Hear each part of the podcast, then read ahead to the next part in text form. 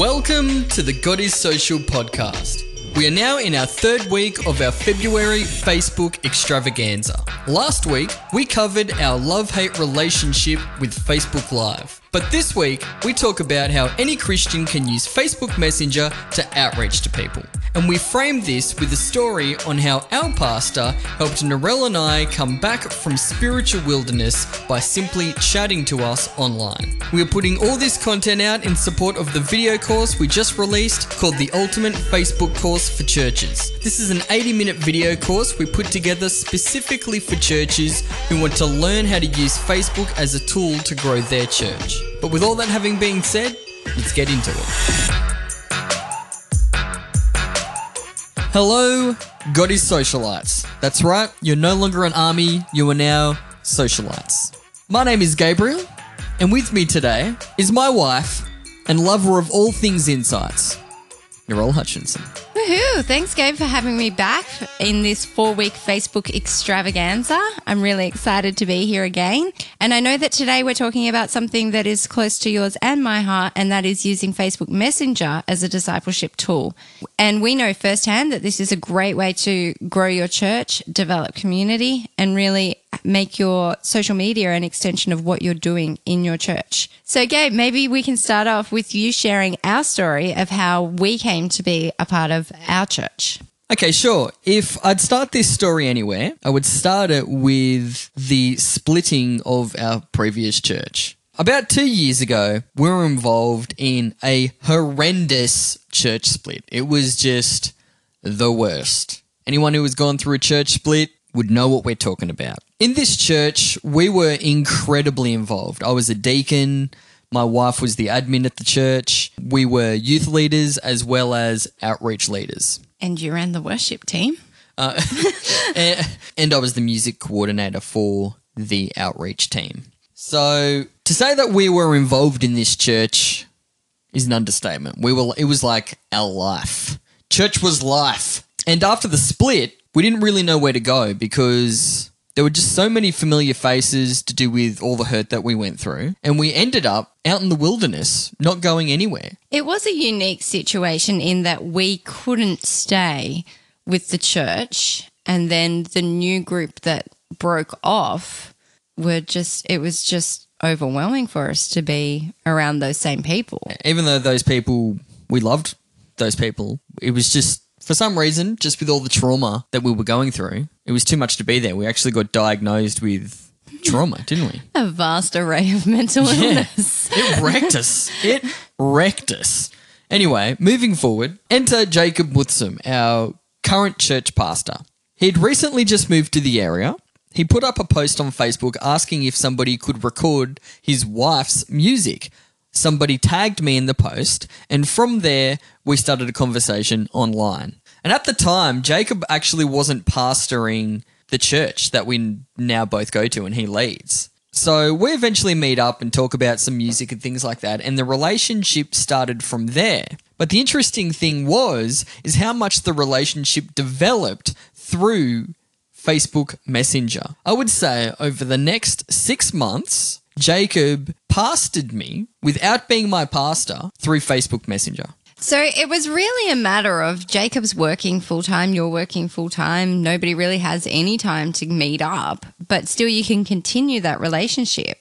As adults, it's not easy to develop new relationships with new people because it's not like you can just go knock on their door and say, "Hey, do you want to come play at the park or push me the, on the swings?" It's once you're an adult, it's a whole new ball game of developing new relationships. So, having been on the receiving end of some Facebook Messenger pastoring, Gabe, what did you notice? What things stood out to you that you think that other people should do when they're trying to develop relationships in Facebook Messenger? So, in hindsight, the first thing I noticed about what Jacob did was that he took his time. He didn't just message me and go, Oh, hey, man, do you want to come to church? Jesus loves you. Jesus loves you. Do you want to come to church? I'm not joking when I say that over the course of the six months of our conversations on Facebook, he did not invite me to church once. So, my advice would be not from a person who's Mr. Pastor Extraordinaire, but from someone who has been on the receiving end of phenomenal online pastoring, is to don't be in a rush to do anything. Just simply take the time to build the relationship. Because I'm not joking when I say that I felt a huge connection with Jacob, even though 90% of our interactions were on Facebook. And, and it got me to the point where I all of a sudden felt comfortable going back to church again. Yeah, I felt that connection because he didn't rush it, and I felt like he didn't have an agenda.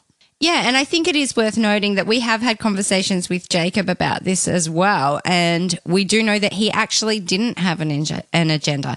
He did have a conversation with his wife Kezia when after meeting up with us and said it's okay if these guys never go back to church. We're just going to be their friends. So it wasn't ever his intention just to get us into his church. Too bad Jacob we're there. Yeah.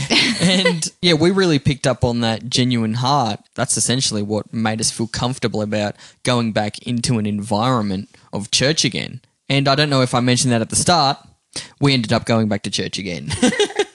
Well, I think it's key pastoring 101 is not to build your church, but to love people. and I think that Jacob and Kezia absolutely nail that. now, the second thing that I noticed was that he asked a ton of questions, but he didn't offer many answers. And I think what that enabled me to do was just talk about what was going on in my life, but without feeling like there was this pastor dude on the other end of the phone waiting to just tell me all the answers to my problems. Because I didn't need answers, I needed time.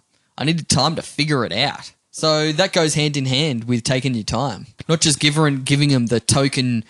Jesus is the answer to everything, or just m- micro answers. Well, here's what you could do here, and here's what you could do there. And I struggle with that personally. Whenever somebody comes to me and complains about a situation in their life, I'm just like, I just want to give them all the answers.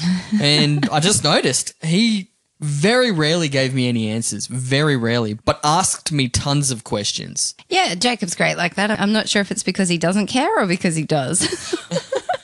Well, obviously, he does. So, with social media being available 24 7, there's no need for an immediate response to messages. You can keep a conversation going over weeks or months. Yeah, that's true. And most of our conversations were at the end of the day when I assume he was in the same situation. You just stuffed from work, you've come home, you're just kind of laying in bed browsing YouTube or Facebook. And next minute, these messages start coming up at nine o'clock at night. And you're just sitting there and you're chatting away. And then might, and some of the conversations might go for 30 minutes, some of them might just go for 30 seconds. So that's the great thing about discipleship and evangelism in 2018 is that no longer is the church leadership team the people that are just available for an hour after a Sunday service. They are available 24 7 and people can try and reach out and connect with you at any time during the day or night. And you don't have to immediately respond. You can go away and pray about that for three days and then answer them back. And not only can we just reply to people who have reached out to us, but we can reach out to people ourselves. As Gary Vee says, it goes down in the DM. And as some people who listen to this are more business savvy, they're like, right, well, I need to get into the DMs or the personal messages and start building relationships there. It, it goes the same for pastoral care. Just reach out to people. It goes down in the DM. That's where all the deep things happen. Yeah, so it used to be that we would stick people on our prayer list. We're praying for this person's salvation, and we would dedicate all of that time into prayer and, and praying for them. Whereas now it can be midnight, we're sitting down in our prayer room, and we can send them a quick text message saying, Hey, I just want to make sure you're okay. Yeah, and it can be anything from, hey, I'm praying for you, or it could just be, hey, how's it going? Because that's what Jacob did to me. He was never, ever super spiritual. And I think if I would have another suggestion for anyone, it would be try not to be too super spiritual about it. Try not to be, oh, I'm the pastor coming in to talk to you. It just needs to be one human being talking to another human being. Yeah, build the mateship. I think it's also important to remember that while it is 2018 and it is absolutely normal to have relationships that are based online, it is so important for you to be doing FaceTime with these people. So while you're on messages, invite them for a coffee. We did cover it before and say don't you don't rush to invite people to your church, but invite them to meet up. You know, develop those connections. I'm sure that we're talking to people that are over 21 and, and are able to make relationships. And this is probably a redundant point, but yeah, just reaching out and having a coffee, it changes somebody's day. So I just want to close with this.